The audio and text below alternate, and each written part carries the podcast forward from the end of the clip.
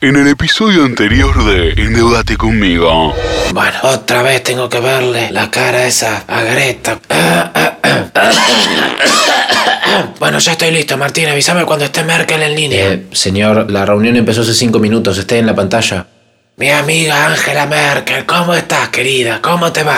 Endeudate conmigo. El presidente y el ministro transitan el delicado camino de la negociación con el fondo, pero antes deben resolver un problema. La incontinencia verbal del presidente, que con frases apresuradas por momentos pone a todo el gobierno en aprietos. Martín Guzmán es designado para darle algunas clases de comunicación al presi.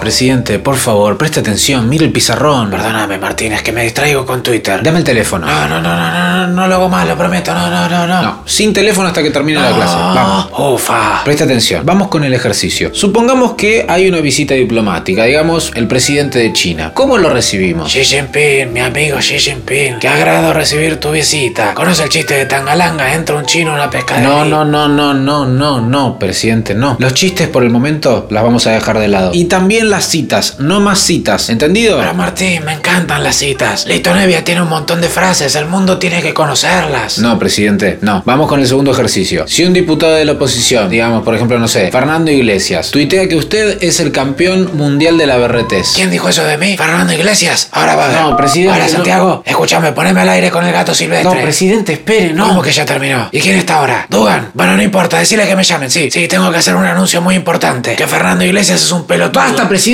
Primero, tiene que aprender a medir su temperamento. Segundo, no más entrevistas porque sí. Y tercero, era un ejercicio práctico, no era de verdad, era un ejercicio. Ah, No sé, Martín, no me gusta esto del coaching. Me siento un funcionario macrista.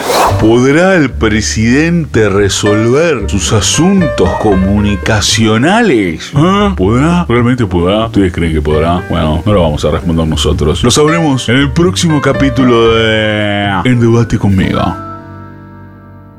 Mejor país del mundo.